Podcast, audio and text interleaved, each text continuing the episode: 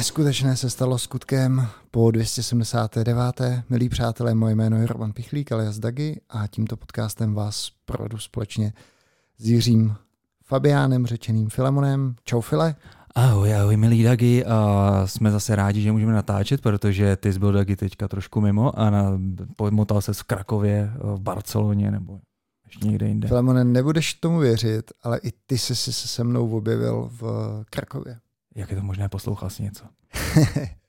Během mý prezentace na Geekonu um, jsme měli otázky z publika a jedna z otázek, která ke mně doputovala, byla, už si Filemonovi zaplatil ten jeden bitcoin.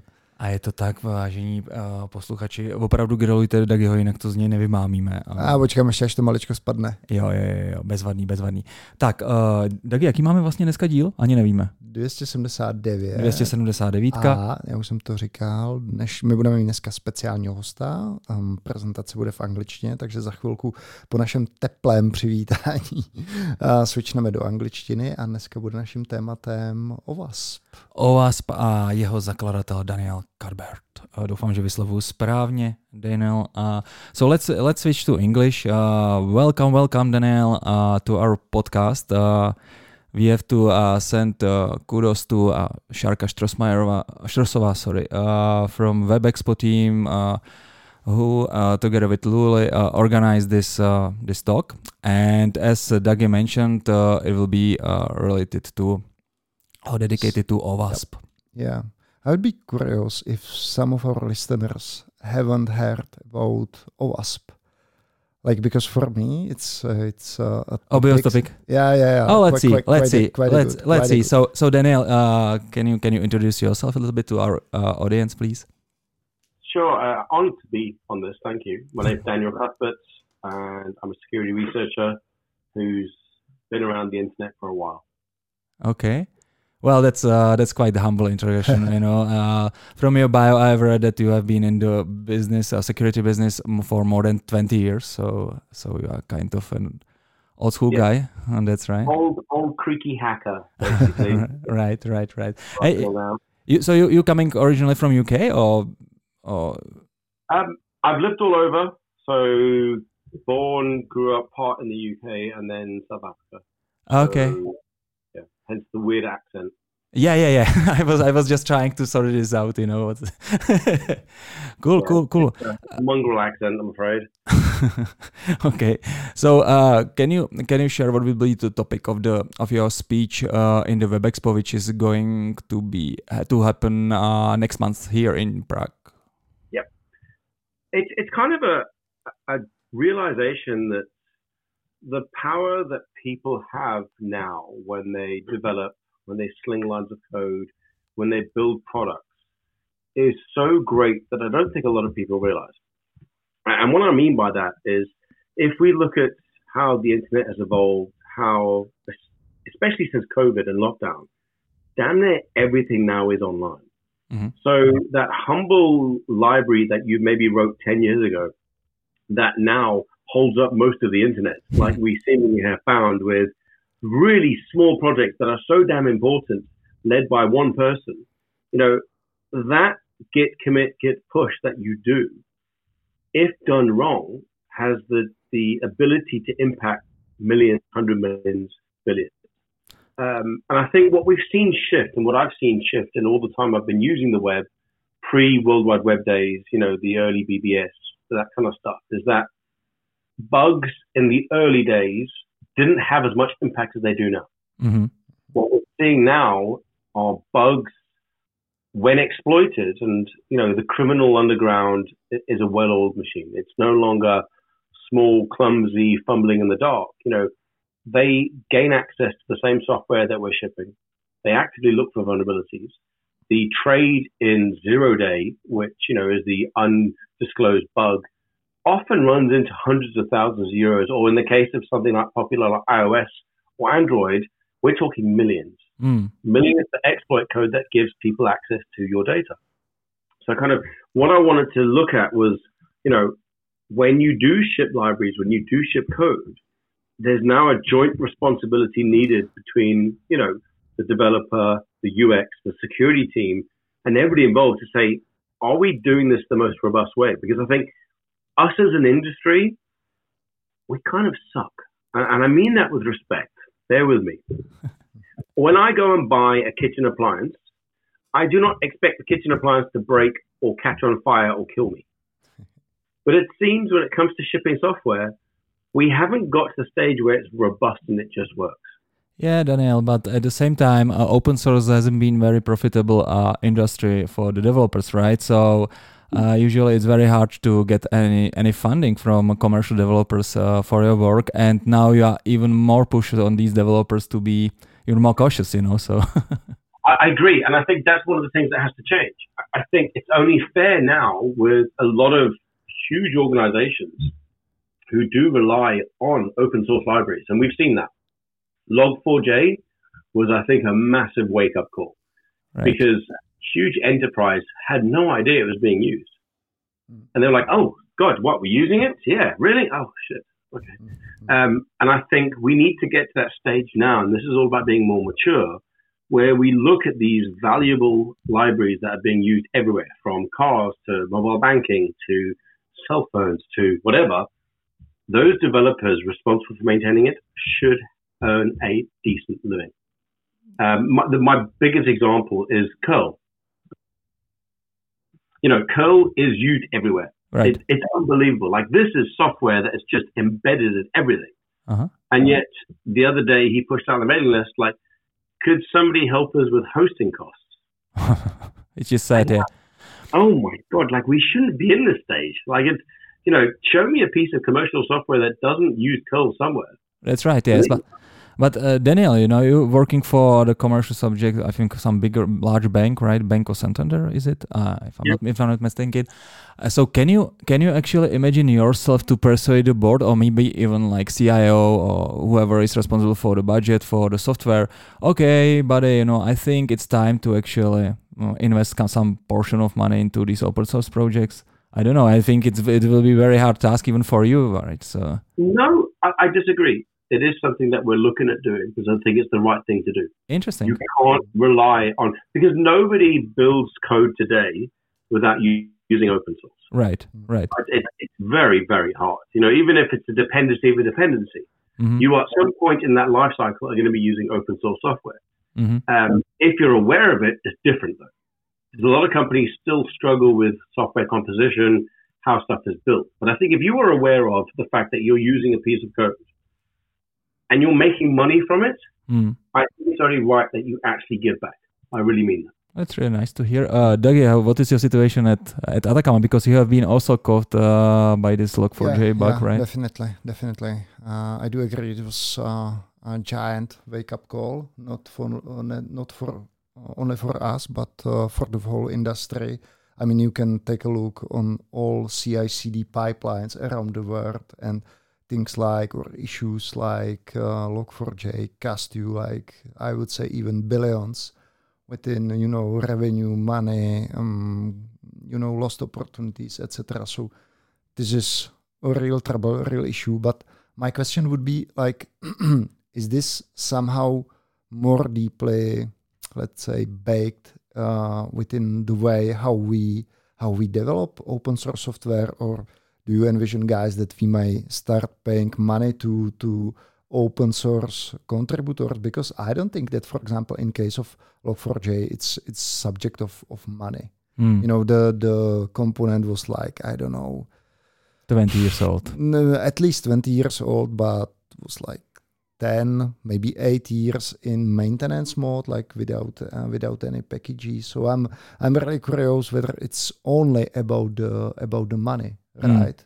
Mm. Maybe it's it's about the way how we um, how we develop the open source software, how we use it. I don't know, to be honest.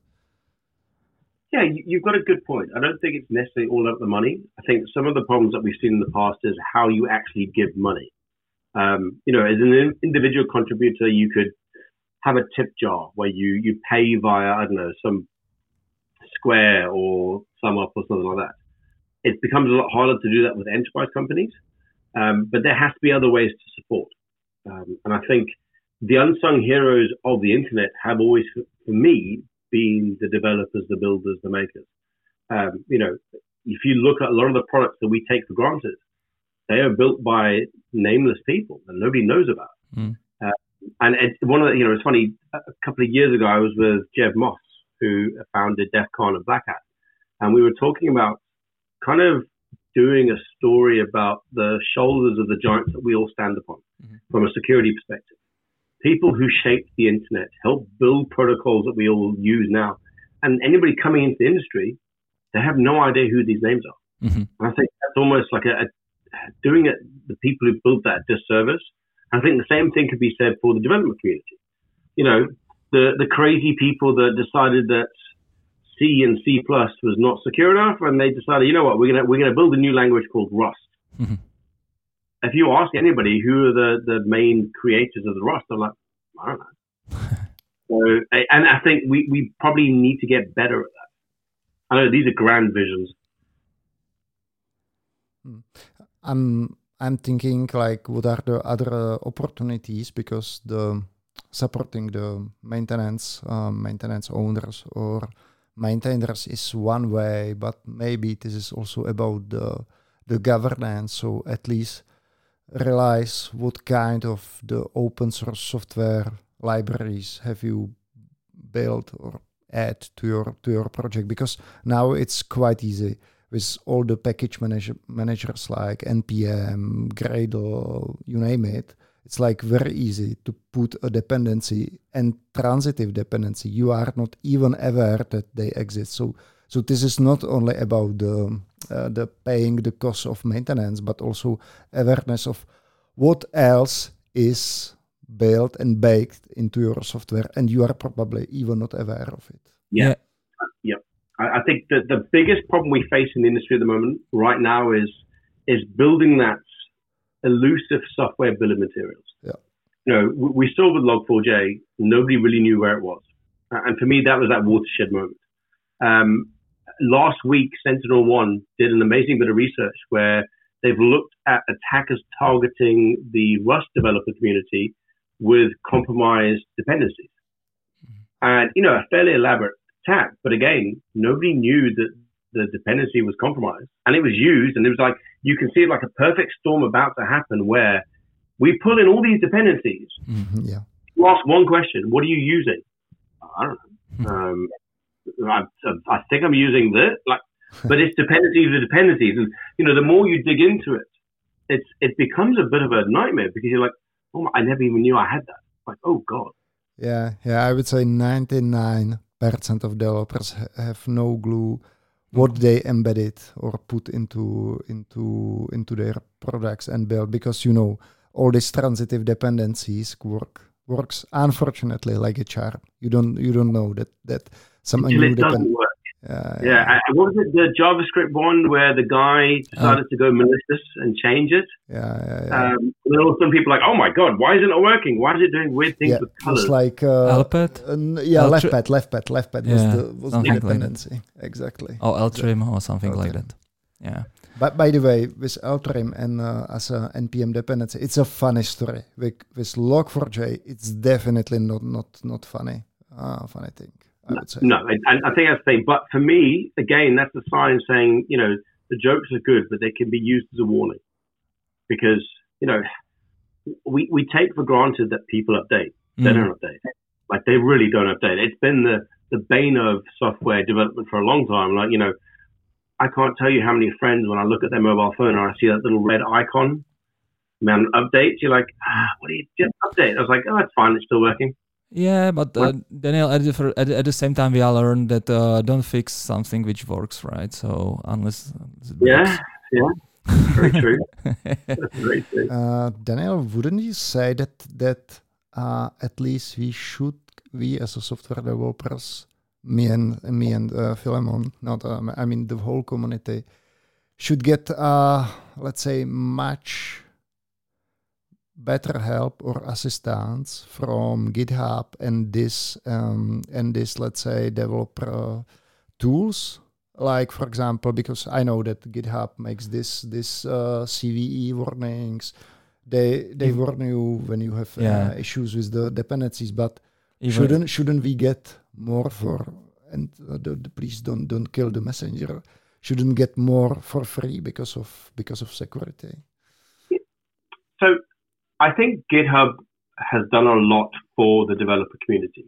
Um, so you've got Dependabot, which looks at your dependencies, um, and it does tell you, hey, when you go to the repo page, it, it, it stops short of slapping you around the side of the head to say, listen, this is bad. You need to fix this. And it, it fits into the pipeline. It's easy to configure. I think that's the, the bane of existence. A lot of security tools, they're not easy to use. But on the flip side, what they've done with CodeQL, and I'm a big fan of CodeQL, I think it's a phenomenal semantic language tool to look for bugs. It's incredibly powerful. As somebody who's used all the legacy SAST-based tools, mm-hmm. not awful. I'm going to be honest here; they're just awful tools. you know, the fact that they've said, "Hey, if you've got an open source project, you can have CodeQL scanning for security things," is a huge step forward.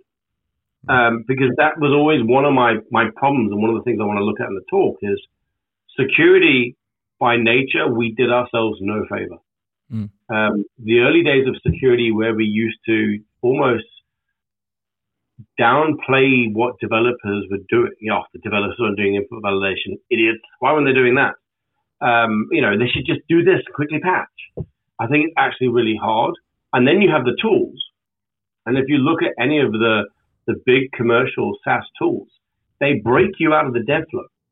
You know, I, I want something that's in my IDE tells me if I'm writing really bad insecure code. And at the same time, when I'm pushing it into a repo, I want the same thing to happen. Mm-hmm. So we have this notion of guardrails that hopefully by the time that git push happens, we're not shipping bad code anymore. Like at least at some point, somebody's going to go, ah, this, like this could really damage it. Mm. And I think that's where GitHub's done a lot to make it really easy. I, I liken it to it's almost iOS like. Mm. You know, iOS is very easy to use. There's a lot of good security behind the, the UX. And I think that's where GitHub's going at the moment. Interesting, interesting. Yeah, so I think this could be a very nice teaser for your presentation uh, the next month. So I think everybody is uh, welcome to attend and see you live uh, in Web Expo. Uh, for those not having tickets yet, uh, we will share the discount code, which is, I'm not surprised, CZ Podcast, and you will get 20% off. Thank you. Um, you mentioned a couple of things, uh, like for example, receipts. One was one was paying maintainers then better uh, governance, let's say this kind of the support from the development tools. What else? Uh, what else? What are the other options? Like for example, um, you know, any any kind of uh, prevention, like for example, better trainings, uh, understanding of all mm-hmm. this, all this, all these issues. Something in your mind? Yeah. So I think that's where I see CodeQL kind of going down that route. Um, mm-hmm you know, I, I, I write code. It's not the best code. Um, I'm building a web server in Rust at the moment, and mm-hmm. believe me, when you try and do validation for stuff coming on the web, you realize, man, developers are amazing. They are superheroes, seriously. Mm-hmm. Um, but what I kind of almost want is, I want, I, I think, let me step back. In the early days, security people expected developers to write secure code. I have no idea what that means. Generally, I, I don't know what it means uh, in 2022, after doing this for decades now, like, what the hell were we saying?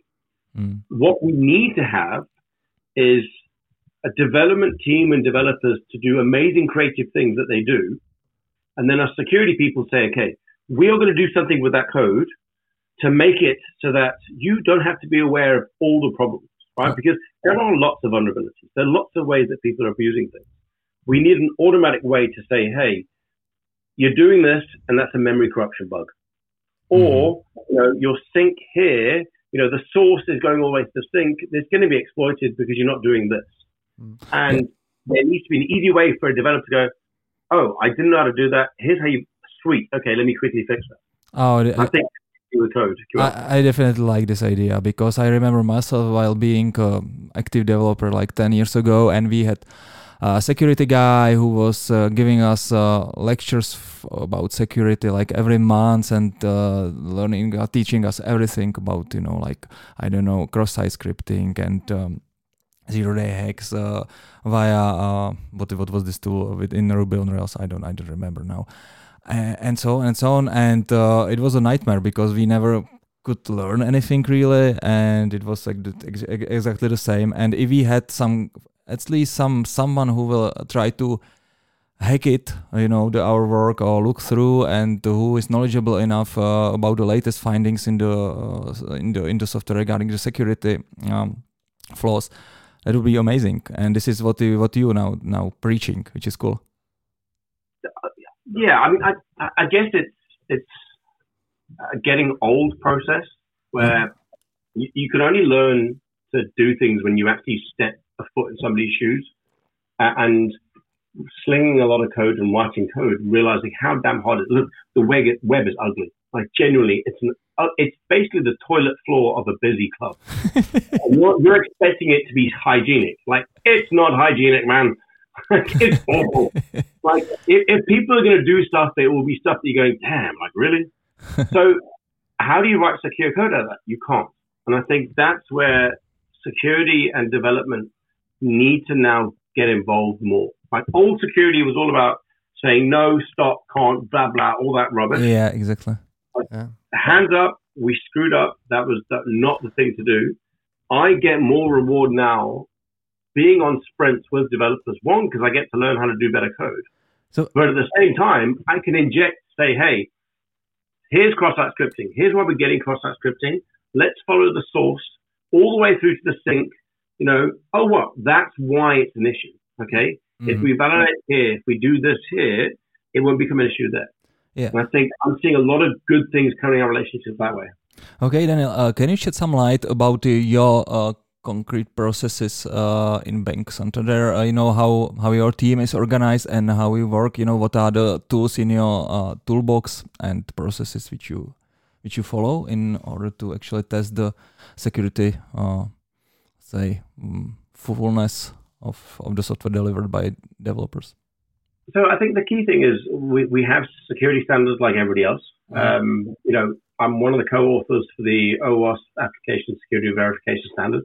Mm-hmm. The, the idea behind that standard was mostly when it came out, you know, you would say to somebody, I need a pen test done, right?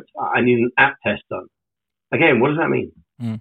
Like it means something to different people. And the problem was if you were a development team, uh, team or a project manager, and somebody says, right, you haven't got a pen test done, they're like, well, what do we get?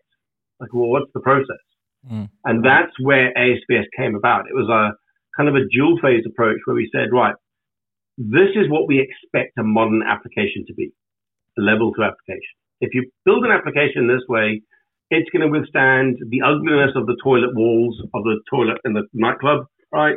It will be a safe place for data. It won't be popped really easily, and you can do all that kind of stuff. On the flip side, to the offensive community, we're saying this is the kind of stuff you should be testing. So that standard works really well. I'm really incredibly proud of it. It's one of the proudest things I've done in my career. Um, so we subscribe to that because that's where we expect applications to be and APIs and everything else. Uh, and then, like everybody else, we're, we're looking at just making security less friction based. Um, because, like I said, it, the, one of the biggest things I, I, I kind of realized in my career was the moment you tell creative people, and I do for you developers are creative people, that hey, you can't draw using your favorite pencils, you've got to use this pencil, you're never going to get anything good out it. Yeah, you cripple them. Yeah. yeah. So we want to say, go ahead and do amazing stuff. Mm. We will try and add those guardrails. Yeah. We will try and stop you drawing on the walls, right? You know, use whatever you need to, and that's a very generic term because I don't think you can say right, this tool, this process works for everything. Right. Um, it, it's just not. There are too many languages, too many ways to build things. Mm. So I think modern security teams have to be very flexible to say, hey, you're coding in Golang. All right, cool here's the thing that we can use to make it better. Or you want to use React. All right, JavaScript, not the most secure language out there, lots of security problems. All right, here's what we're going to do to make it so that you create the most amazing apps, amazing UXs, mm. but at the same time, they're not harming people, they're not compromising data and so on. Yeah, um, exactly as you mentioned, I think that the the shift on the left on security is happening, and it's the now I would say it's even more accept, accented as a part of Dev DevOps because it's no more like DevOps, but it's DevSecOps. So people start realizing that it's not only about you know shift the ops and QA uh, responsibilities on the dev team, dev teams, but also uh, security has to be has to be there. By the way, there is old saying that security department doesn't make money. You know, it's it's uh, what? Yeah, security department never ever can you know uh, bring you new money. Like the the the well well the, well, the well maybe maybe maybe Daniel, Daniel is uh, ready they, to they, comment on this. Yeah, I would say, I would say like they, they can prevent a loss of money, but they don't create any new money like from the revenue point of view. I would say. Well, I don't know. So I think what we're seeing from a consumer perspective is that people now want things to have security in its default. Um, you know, I'll give you an example. People generally assume that Apple and Apple iOS is a very secure mobile ecosystem, right? Mm-hmm. And they're willing to pay a premium for that. You know, if you look at the price of modern iPhones, they are not cheap. Mm-hmm. They are super expensive compared to a hundred dollar cheap Android phone. What's got better security? Even your grandparents would probably go, well, the hundred dollar phone's probably going to make me do something I shouldn't be doing versus that fifteen hundred euro one. Well, it must have security built in. Mm-hmm. I think that's where we're seeing a shift. I think the consumers actually now genuinely asking, is security baked in? You know, is this more robust? So I think the saying, I agree with you, security doesn't make money. But I think now we're seeing a lot of marketing companies actually actively use security as a our product's really secure because we do this. Mm-hmm. Yeah, let me circle back uh, regarding uh, the uh, team and processes you actually follow in uh, in your daily job.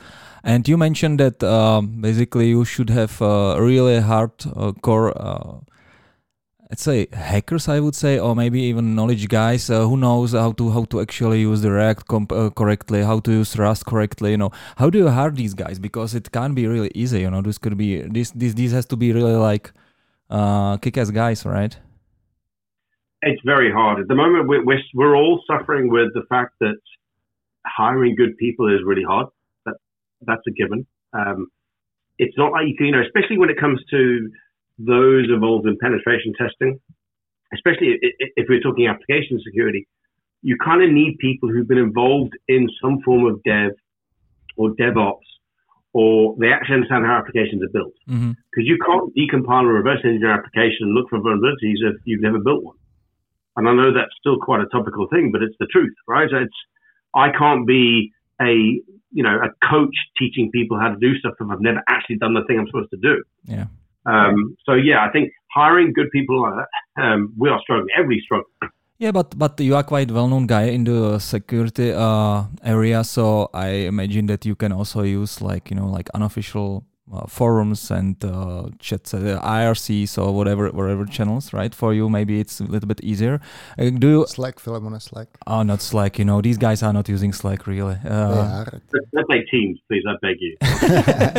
no, no. I was, I was really thinking about IRC or, or something like, like like this one. Do you even use um, Darknet? You know, for sourcing your guys?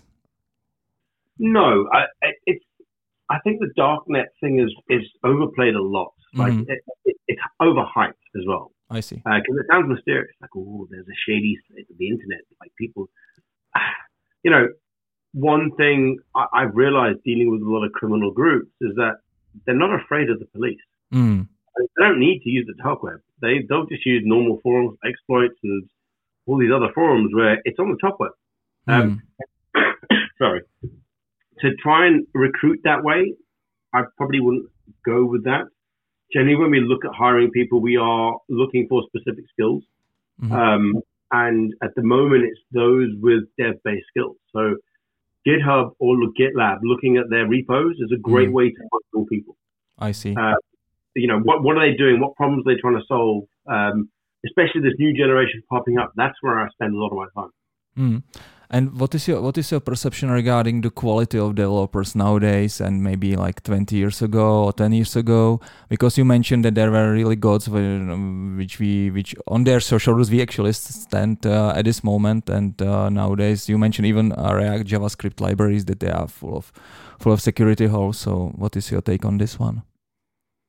I think I have a lot of respect for developers today. The sheer amount of languages and technologies and layering and devices and everything else that you have to support, mm. it, it's not like the 90s when we were building stuff. That was an easier time.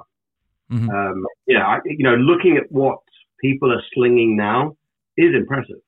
Um, I, I, was looking for a sample iOS Swift app mm-hmm. last week to do some testing on. Right. And just the stuff people are giving away as open source. You're like, this is enterprise code. Right? Yeah, yeah. It's really, really impressive. Yeah, there's a, there is there is a huge competition. You know, you you should you, you have to actually deliver some stuff in order to get to get noticed even in App Store. So I'm no no surprise yeah. by that. Yeah. Yeah. And that's the thing. Like it's it's you know going through what they contribute on GitHub and GitLab and all the other repos.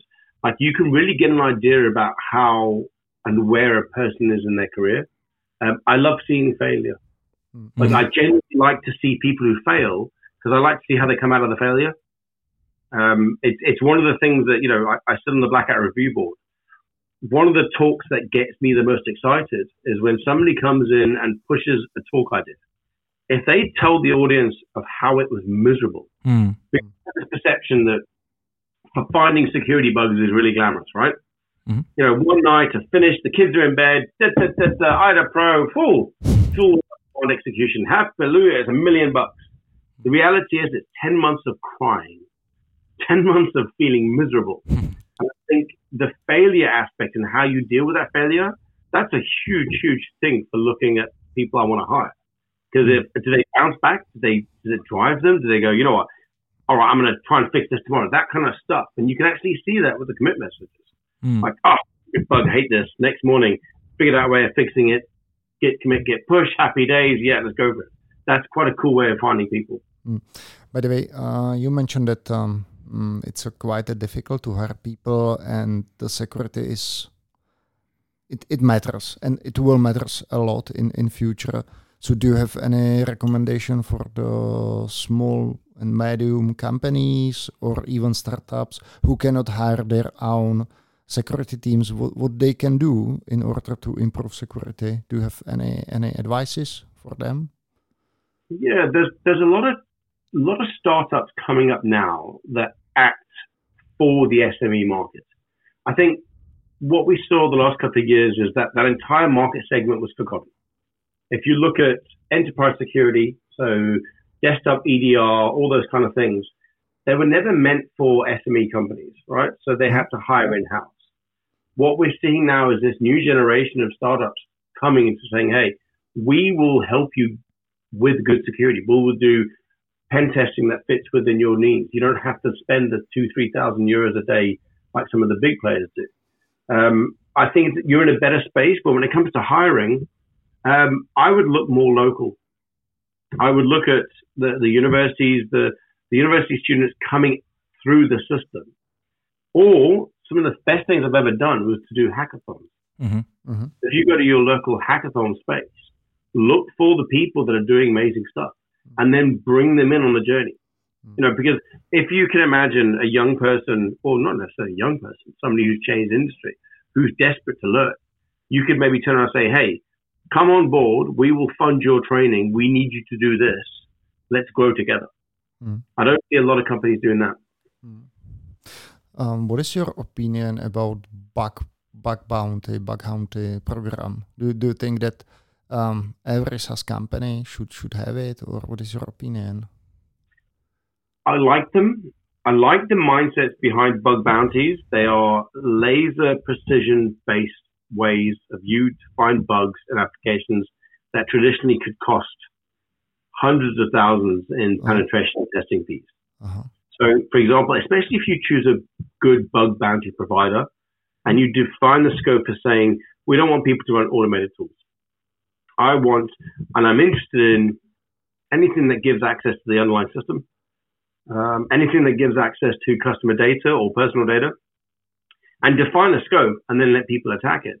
Mm. It's better return on investment for you than going down a more detailed penetration test, yeah. uh, which people should still do. But penetration tests, as you said, with the, the lack of hiring, are very expensive, and bug bounties definitely do fill a gap in there. Yeah, but bug, bug, bug bounties at the same time actually uh, requires open-minded uh, guys at the, at the at the companies, right? Because usually the situation is that there are uh, students or maybe you know even white hat hackers so who found uh, occasionally some bugs in your software and they nicely humbly reported to you and the response is if there is any response you usually just sunk into the into the uh, dev null uh, mailbox.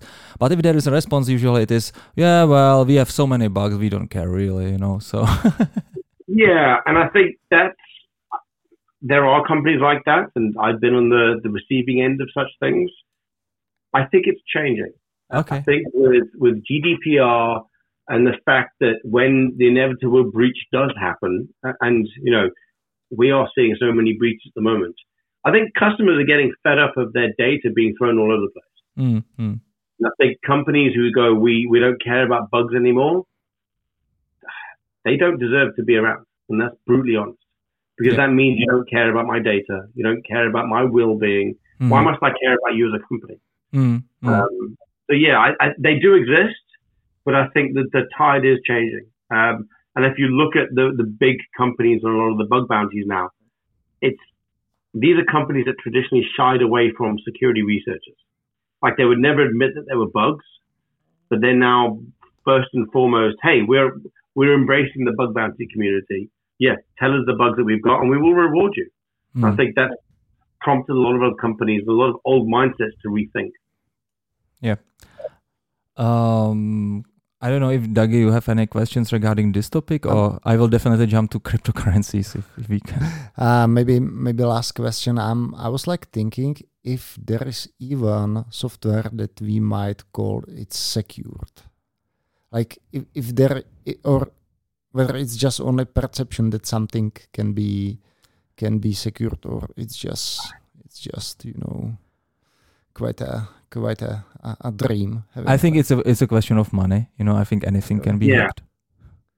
I, I think the only one I can think that still doesn't have any vulnerabilities is Qmail, um, the old mail server. Uh-huh. uh, and we're now talking decades ago, where you know Dan did did the bounty thing. If you found bugs, I will pay you money.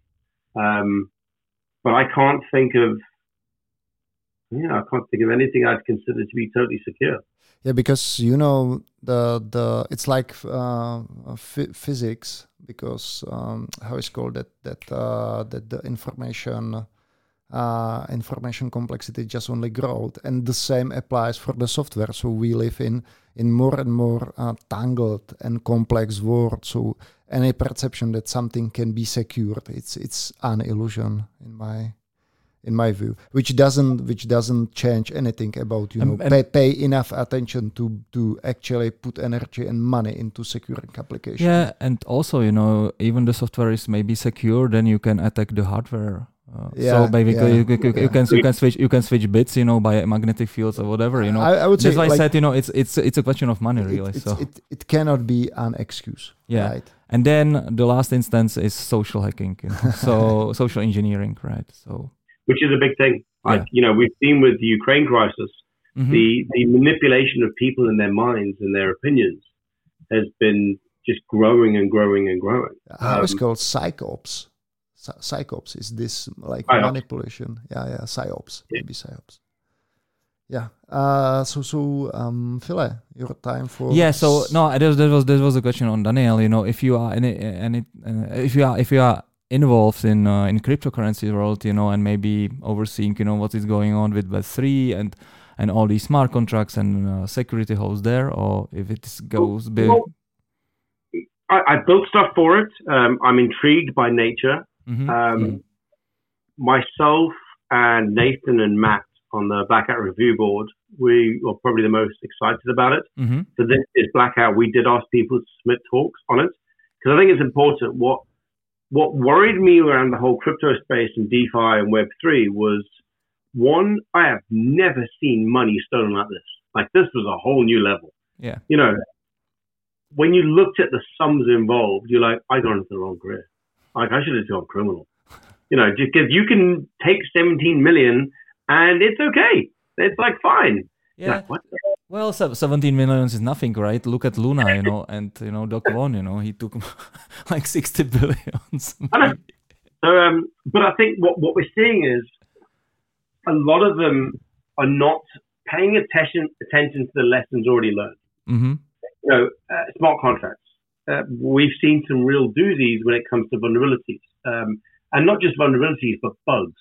Mm-hmm. Uh, I forgot the name of the one a couple of weeks ago where it was coded in that the money could never, never be withdrawn. Mm-hmm. And it's just locked there for eternity. Like, I- am sorry, how how did that pass any any form of testing? Not even security testing. Like, how does somebody not go, hey, that that line sixty four, that could really make it shit.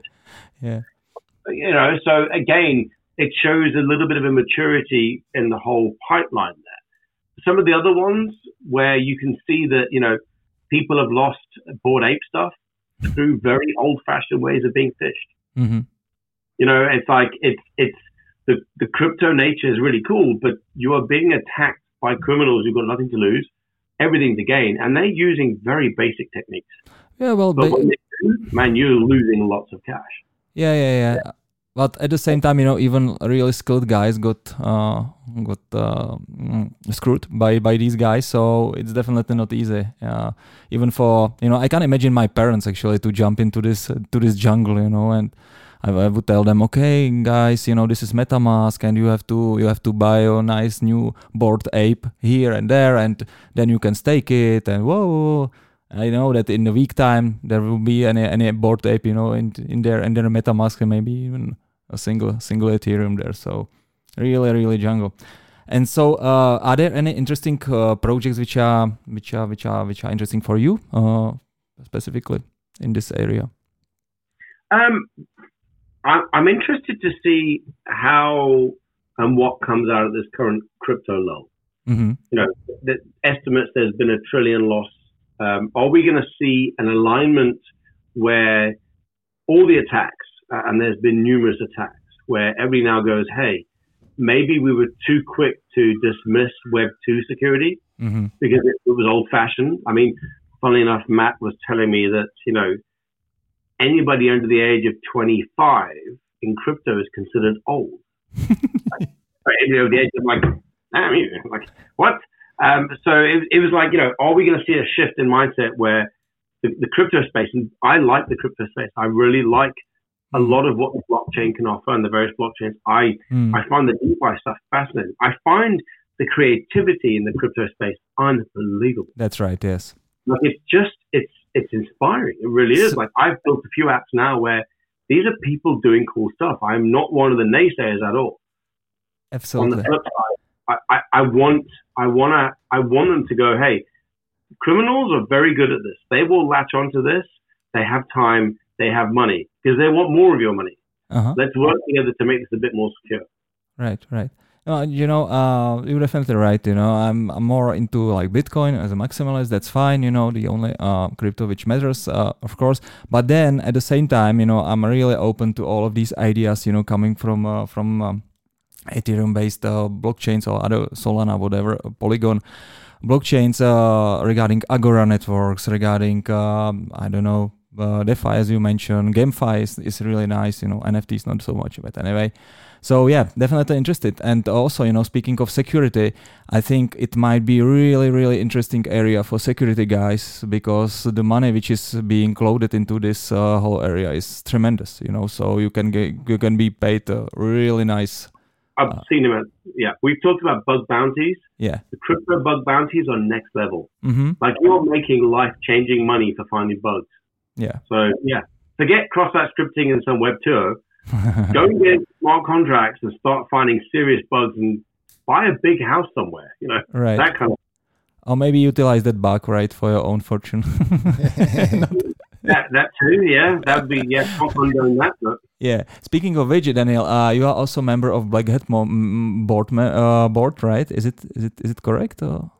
So which one? Uh, Black Hat, Black Hat conference. Yeah, yeah. Yes. I'm on the review board for training and conferences. Interesting, interesting. Can you can you uh, tell our uh, audience about this conference? And I noticed that I, I previously I, I thought that it's only US based, but uh, I noticed there is also Europe European branch here. Yep. So uh, biggest security research conference in the world, uh, sister to DEF CON. Um, they are uh, predominantly USA, so that's the one happening in August. Uh, but then there's Black Hat Europe, which is hosted in London in December, and then Singapore, which is happening right now. Mhm. Um, lots of submissions. Um, very good research gets submitted. Um, normally, stuff that kind of shapes where we're going from a security perspective of the internet, new technologies, that kind of stuff. Um, we've just finished the review process for USA this year, um, which was made very hard because we started to see the the results from lockdown last year, Mhm. where what happens when you lock the entire world security research You up? learn a lot. Yeah. so people got bored very quickly and they weren't baking sourdough or doing anything else. And you you start to see the wave. You're like, Mhm. damn, somebody had fun during lockdown. Uh, and again, this year, like brilliant research, like really, really groundbreaking research where you think, damn, like that's, how the hell did you get that? Mhm. Um, and there's like, you know, some of the talks top of my head, somebody um, decided to hack Tesla's Starlink, you know, the satellite yeah, maybe somebody Yeah. from Moscow, I guess. Yeah, yeah. Uh, yeah, so it's like so they did that. You think, okay, you were bored. Um, we've got amazing hardware talks. Um, we've got people looking at privacy, you know, and mobile devices. Like it's it's great, and it's a huge privilege for me to to read these submissions Mm. and also see the talks. So Um, so yeah, I'll be flying out to Vegas in August, uh, first time since lockdown. So I'm looking forward to it. Okay.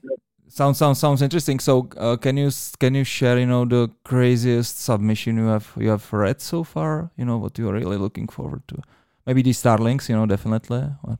Um, we had one the other year where a Chinese researcher found serious vulnerabilities in a mobile network. Uh-huh. Like this is the stuff that state-sponsored spies would normally abuse, Uh-huh. and they tested it on a Chinese mobile network whilst in the country. Mm. Like WTF? What are you doing? And they were Uh, they, they, they weren't executed, right? Even, oh, they came to the US, but you think you've got balls the size of bin bags? Like what? Hell, man! Like that's brave. Um, yeah, it is. trying to think it's the other ones. There's been a few like it's. I I love the creativity. I I think hacking and creativity go hand in hand. Yeah. So it's that itch where, you know, non-security people would look at product and go, eh, security researcher or hacker go, but I want it to play this music upside down underwater. I want to go ahead and do that.